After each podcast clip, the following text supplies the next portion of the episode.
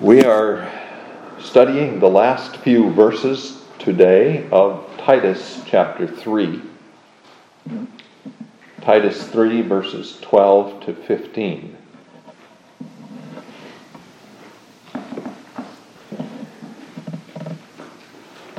When I send Artemas to you, or Tychicus, be diligent to come to me at Nicopolis, for I have decided to spend the winter there. Send Zenas the lawyer and Apollos on their journey with haste, that they may lack nothing. And let our people also learn to maintain good works, to meet urgent needs, that they may not be unfruitful. All who are with me greet you. Greet those who love us in the faith. Grace be with you all. Amen. Brothers and sisters in our Lord Jesus Christ, Paul follows his usual practice here at the end of the letter to Titus in uh, dealing with some practical and personal matters. Certainly, these matters are not as important as the uh, substance of the letter here in Titus, and the same is true in other letters as well. Nevertheless, these uh, things do reflect Paul's concern for the um, individual saints and for the churches of the Lord Jesus Christ in his day, and are a practical working out of the idea of the communion and the unity of the saints. And I think it's on that uh, note that we should uh, look at all these different matters, how they uh, show us the outworking of the communion of the saints. There are basically four matters that the apostle deals with in these uh, four verses. The first is his desire that, Tic, that Titus uh, come to meet him at Nicopolis. The second is uh, that Titus and the saints in Crete uh, help Zenas and Apollos on their journey. The third is in verse 14, a concern that the saints there in Crete learn to maintain good works. And then finally, the uh, salutations or greetings and the benediction in verse 15. So we'll look individually at each of those matters. Now, uh, first of all, about the city of Nicopolis, then, uh, there were, uh, according to uh, commentators about three cities called Nicopolis in the Roman Empire at this time. But it's thought that this one was probably the Nicopolis, by the way, that simply means city of victory.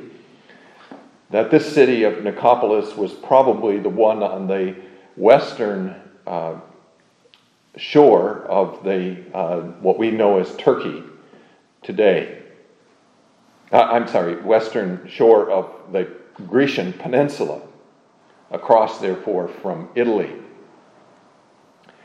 And notice that the Apostle Paul was not there in Nicopolis at that time. He speaks of going there to spend the winter, and undoubtedly uh, he had to uh, plan ahead for the winter because uh, travel in wintertime would be difficult. Uh, we know from Acts 26, for example, that when uh, the Roman centurion, in taking the Apostle Paul to Rome for his first imprisonment, uh, got into trouble on the Mediterranean because of the winter weather on the sea. And of course, especially in mountainous uh, Greece, uh, winter weather would restrict land travel as well. So Paul would make his plans then to spend his winter time in a particular place, and he had chosen Nicopolis probably because he felt that would be the most profitable place for him to continue his work as an apostle. And he wants Titus to join him there, surely because he wants Titus to help him in the work, whatever work it was that he was planning to do there or from there. But he also does not want Titus to leave Crete until Artemas and Tychicus come. when he says, When I send Artemas to you, or Tychicus, be diligent to come to me at Nicopolis. So Titus is not to leave Crete until Artemas and Tychicus have uh, arrived there. And it seems to be then the case that the Apostle Paul uh, felt that the churches in Crete were not mature enough yet to take care of themselves, that they were still in need of outside help, and that Paul was enough concerned about them that he did not want um, them to be without such outside help for any uh, significant period of time. Titus is not to leave until two others have arrived to take over the work that he has been do- doing Artemas and Tychicus. We see then his concern for the churches at, in Crete. Now, we should say a couple of things, I think, about uh, Artemas and Tychicus. The, the man Artemas is mentioned only here in the New Testament scriptures, and we know nothing else about him. Uh, this is, uh, we can't really say anything about him. All we know of him is that he, um, his name and that he was being sent to Crete by the Apostle Paul, was therefore a Christian, and was expected by the Apostle Paul to help out there in Crete. But we know more about Tychicus. We first hear of Tychicus in Acts chapter 20. And if you remember, um, in Acts chapter 19, there's recorded for us Paul's work in Ephesus and the result of that work. The result of that work was that Demetrius aroused the other silversmiths in the cities in the city and some other people in the city against Paul and the Christians there and really came very close to causing a riot there in the city of Ephesus because they were concerned about the collapse of their uh, religious worship of Diana, the goddess of the Ephesians. And in Acts chapter 20, then we read that Paul decided that it was best, under the circumstances, for him to leave Ephesus. And he went from there to Troas. But when he left Ephesus, he took with him Tychicus and uh, some others who were also helpers with him in the gospel. So that's the first time we read about Tychicus. He was in Ephesus with Paul at the time of the uh, disturbance caused by Demetrius the silversmith and others. The next we hear of him is in Ephesians chapter 6, verse 21. Now, the letter to the Ephesians, Paul wrote from uh, Rome during his first imprisonment in Rome. And Tychicus was there with him in Rome, but Paul sent him to Ephesus, perhaps carrying the letter to the Ephesians, in fact, and uh, sent him to Ephesus then to uh, work there in Ephesus at that time. He calls him there in uh, Ephesians 6 a beloved brother and a faithful minister or a faithful diakonos, to use the Greek word, a faithful diakonos. This was then during Paul's first imprisonment. The, the first time Tychicus was in Ephesus was when Paul was there himself, uh, just before traveling to Jerusalem and being captured there and then later taken to Rome. The second time Tychicus was there then was when Paul sent him there from Rome during his first imprisonment. And then uh, we read in Colossians 4, verse 7, that Tychicus also went to Colossae on behalf of Paul, perhaps after he had been at Ephesus. And there again in Colossians 4, verse 7, the apostle calls him not only a beloved brother and a faithful minister or diakonos, but also a fellow servant. So Obviously, Tychicus was one whom Paul loved greatly, one who had been of great assistance to the Apostle Paul in his labors, one who, whom Paul calls a, a faithful minister or a faithful deacon, we might say. It's possible even that Paul uses that term deacon in uh, its official sense, as it's used in 1 Timothy 3 when Paul talks about the office of deacon and the qualifications for that office. That Titus was, uh, that Tychicus, therefore, was one of those who had been appointed to serve in the office uh, of helping the poor. And that Paul was using him in that kind of work. He was uh, in Ephesus, uh, he was sent back to Ephesus, he was in Rome with Paul, undoubtedly helping the apostle there in Rome. He was in Colossae, he was carrying letters for the apostle Paul, perhaps. And uh, Paul calls him, therefore, a faithful minister, a faithful deacon, as well as a fellow servant. And then we read of him one more time in 2 Timothy 4, verse 12. Remember, 2 Timothy was written while Paul was in prison in Rome the second time, just before his martyrdom, therefore. And in 2 Timothy 4, verse 12, he is again sending uh, Tychicus to Ephesus to help Timothy in Ephesus. Timothy was in, in Ephesus at that time, and Paul sent Tychicus there, probably carrying again the letter to Timothy and uh, to help Timothy out there in Ephesus.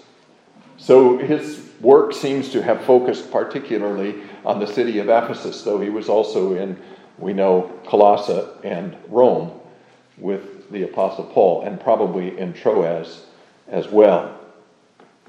But you see how Paul is here arranging for uh, men to take over the work that Titus was doing there on the island of Crete. Before Titus could leave, there had to be others there to take over his work. Paul was concerned that the churches not be without that help that they needed yet at this point.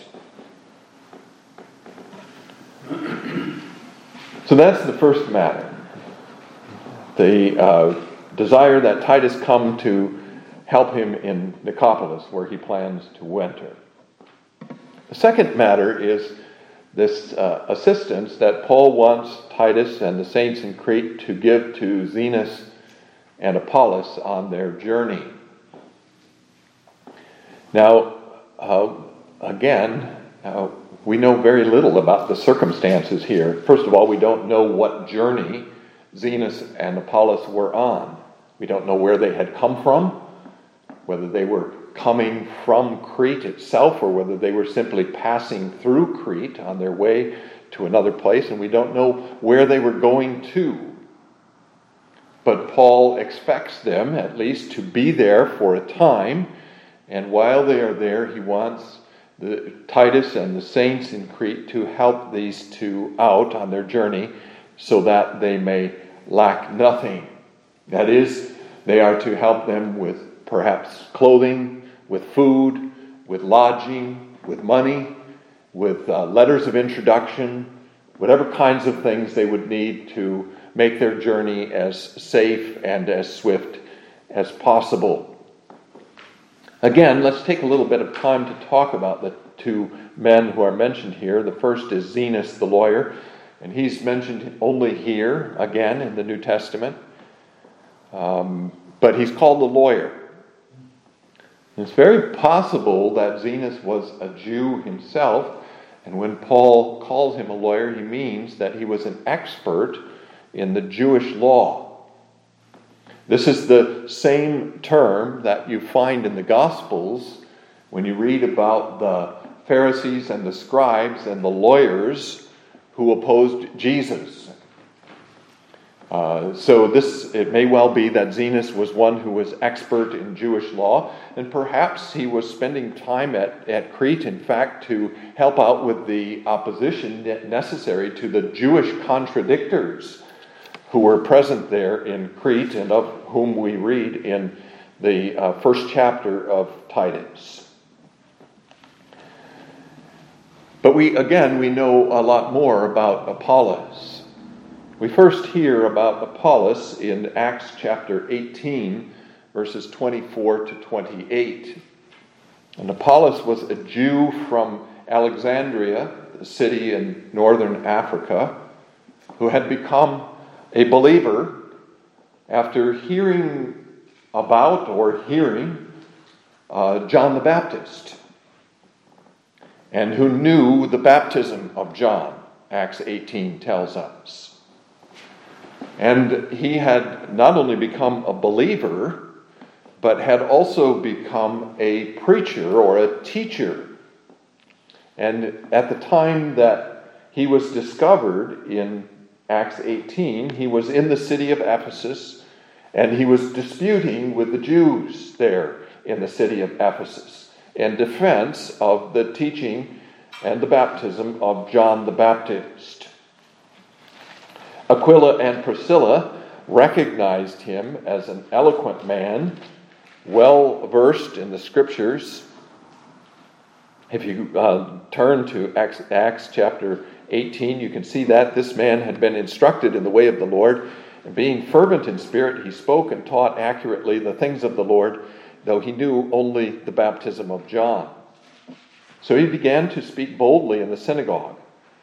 When Aquila and Priscilla heard him, they took him aside and explained to him the way of God more accurately. And when he desired to cross to Achaia, the brethren wrote, exhorting the disciples to receive him. And when he arrived, he greatly helped those who had believed through grace.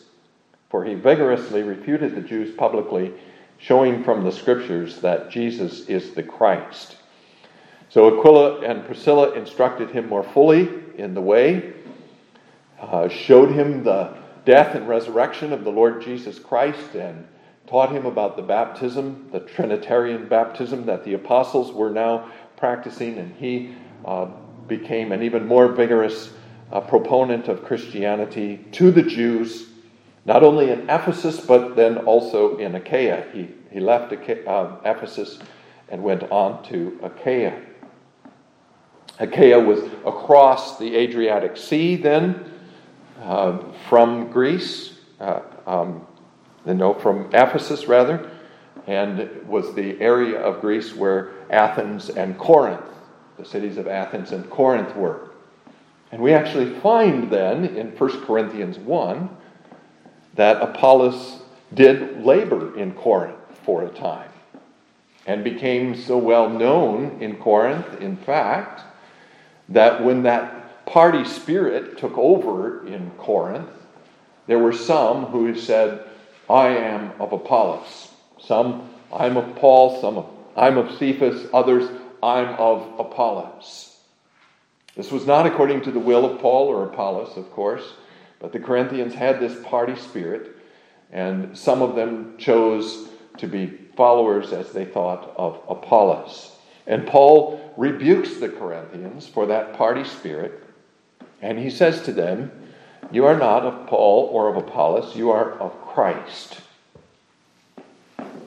I planted there in the city of Corinth, Apollos watered, but God gave the increase.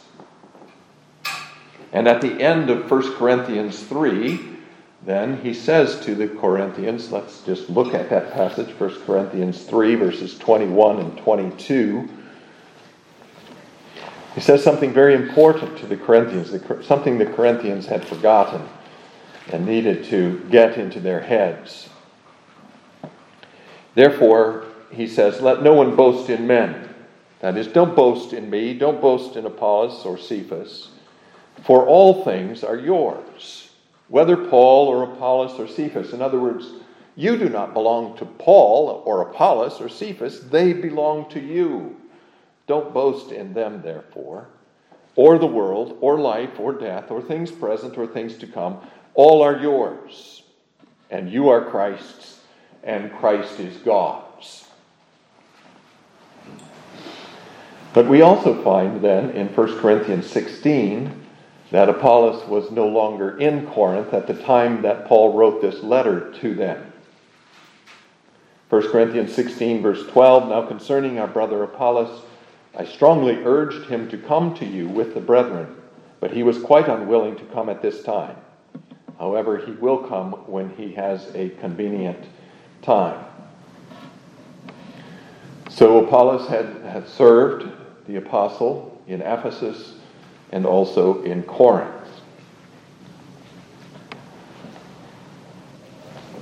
And Paul then, he's now making a journey from where and to where, we don't know, but he's making a journey. And as he's making this journey, he's going to be in Crete for a time. And he wants Titus and the uh, Christians there in Crete to assist him and Zenas on their journey, to provide for urgent needs, and to make sure that they lack nothing for their journey. Again, you see this focus on Paul um, wanting the saints to be working together, helping each other out in all the different circumstances of uh, their lives at that time. The third thing that we want to look at then is in verse 14 let our people also learn to maintain good works to meet urgent needs, that they may not be unfruitful. Now, this is the third time in this chapter that the apostle has spoken in that kind of way about doing good works. In verse 1 chapter 3, he said that Titus should remind the saints to be ready for every good work. They must be ready for every good work. They need to be prepared. They need to be taught by Titus and others so that they are ready to do good works when the opportunity arises. Then in verse 8, he says um, that they should be faithful to maintain good works, or careful to maintain good works. So he uses a very similar language to verse 1, but this time he's not talking about being ready for good works, he's talking about maintaining good works. That is, continuing to do them, not letting one good work or a few good works um, give them a sense that now is the time to relax a little bit and, and take a vacation from doing good works. They need to be maintaining good works. And then here in verse 15 or 14, rather, uh, that they should learn to maintain good works. The same basic exhortation three times, but each time phrased a little differently. Be ready for good works, be maintaining good works, now be learning to maintain good works. They need to be constantly taught. And this is something we all need, of course. It's not enough for us to be told once we need to do good works. We know that. We don't forget that, usually, I think. But we need to be constantly reminded. We need to be constantly learning need to be learning what good works are, what it is that God requires of us in our Christian life, but we need to be learning also to maintain such good works, to be constantly doing them. That's the purpose of this epistle, in fact, isn't it? Or one of the purposes.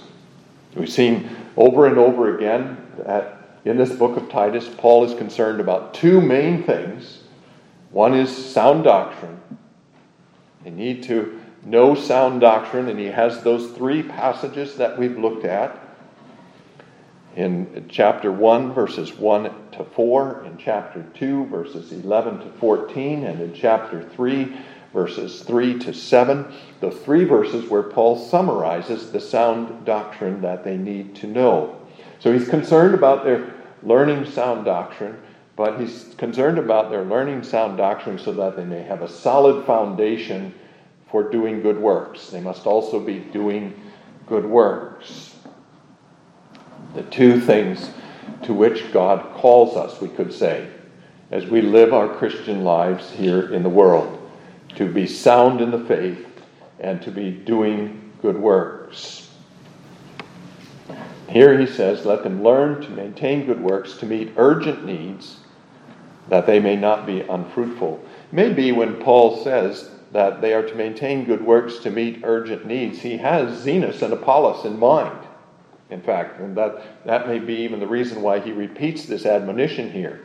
He wants the saints there in Crete to be helping Zenas and Apollos as they're traveling.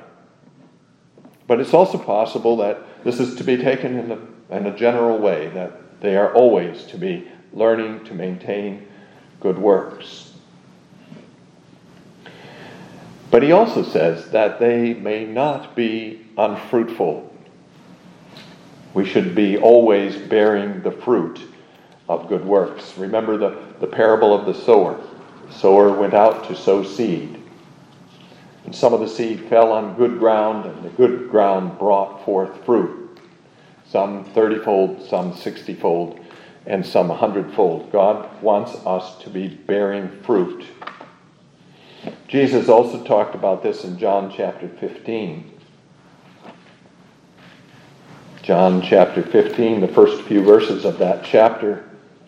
I am the true vine, and my Father is the vine dresser. Every branch in me that does not bear fruit, he takes away. It's a, a necessary part then of our of the work of salvation that we bear fruit. If we do not bear fruit, we are taken away from the tree, from the vine. And every branch that bears fruit, he prunes, that it may bear more fruit. You are already clean because of the word which I have spoken to you. Abide in me, and I in you. As the branch cannot bear fruit of itself unless it abides in the vine, neither can you unless you abide in me. So, this is part of that exhortation. Learning to maintain good works means abiding in Christ. I am the vine, you are the branches. He who abides in me and I in him bears much fruit. For without me, you can do nothing. If anyone does not abide in me, he is cast out as a branch and is withered, and they gather them and throw them into the fire, and they are burned. If you abide in me and my words abide in you, you will ask what you desire, and it shall be done for you. By this, my Father is glorified, that you bear much fruit. So you will be my disciples. So, bearing fruit to the glory of God. They must not be, and we must not be, unfruitful then. One who is unfruitful reveals himself to be not a Christian and will be cut out of the vine and burned in the fire. And then finally, the, the greetings and the uh, blessing in verse 15. First of all, uh, all those who are with Paul send greetings to Titus. All who are with me greet you, and that you is singular in the Greek. So it's to Titus himself that Paul is sending these greetings. And it's not just Paul who's sending those greetings, but those who are with Paul at that time. You see again this, this communion of the saints operating here.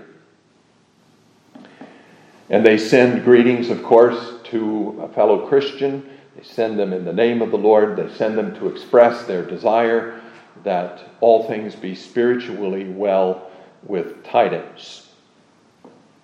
And then in the second place, greet those who love us in the faith. So here Paul asks Titus to pass his greetings on to other Christians there in Crete, especially those who love us in the faith, those who are believers and who love the Apostle Paul, and those who are with the Apostle Paul because of their service to the churches. Send our greetings, Paul says, to them. And finally, the benediction grace be with you all. Amen. That's a very brief benediction that we have here, of course. Um, the briefest, perhaps, of all uh, Paul's benedictions at the end of his letters, but nevertheless a benediction in the name of the Lord Jesus Christ and in the name of God. A greeting, which, a blessing which Paul gives to Titus and the saints there in Crete as God's official representative, as an apostle of the Lord Jesus Christ and a messenger of the Lord Jesus Christ, and therefore a word of God through the Apostle Paul to them. This is not just Paul's wish for them. This is Paul functioning in his office as apostle, declaring the grace of God to them on behalf of God Himself and on behalf of the Lord Jesus Christ Himself. A greeting, therefore, or a blessing to be received by faith in those who hear. and therefore to be blessed by it. So you see this in here. These aren't hugely important matters that Paul is talking about in verses 12 and 13, far from being as important as the rest of the epistle. You do see here a practical working out of the communion of the saints.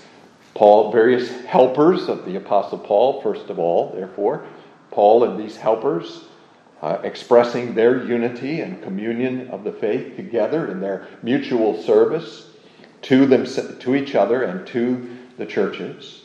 You see it in Paul's care for the churches, especially at this time the churches in Crete. You see it in his desire that travelers, Zenas and Apollos, be cared for on their journey. And you see it even in the greetings from one group of Christians to another group of Christians there in the place. It's all an outworking, practical outworking of the idea of the communion of the saints. We are all to be using our gifts for the benefit of other members. And it's for this reason, of course, this uh, mutual building up of the saints in the communion of the saints, that Paul is so concerned about the matter of good works in this epistle. The good works are not only for the communion of the saints, but especially for the communion of the saints. Paul also talks about this in Ephesians chapter 4, and we can conclude there. Ephesians chapter 4, verses 11 and following, where he talks about the gifts that Christ has given to the church. He himself, that is, Christ himself, gave some to be apostles, some prophets, some evangelists, and some pastors and teachers for the equipping of the saints for the work of ministry, for the edifying of the body of Christ, till we all come to the unity of the faith and of the knowledge of the Son of God, to a perfect man to the measure of the stature of the fullness of Christ. That we should no longer be children tossed to and fro and carried about with every wind of doctrine by the trickery of men, in the cunning craftiness of deceitful plotting, but speaking the truth in love may grow up in all things into Him who is the head, Christ, from whom the whole body, joined and knit together by what every joint supplies, according to the effective working by which every part does its share, causes growth of the body for the edifying of itself in love. That's what we have Paul working towards here in Titus 3 this unity and growth of the body of Christ. And every member of the church has his place. Every member of the body does its, his own service in his own place to that body of Christ. This is why Christ has given us the gifts he has given, whatever those gifts may be, and why he has made us members of his body. We are not just scattered Christians, individual Christians here and there throughout the world. We are members of the body of Christ, called to do good works for others, called to be fruitful, called to meet necessary needs. May God bless His word for us.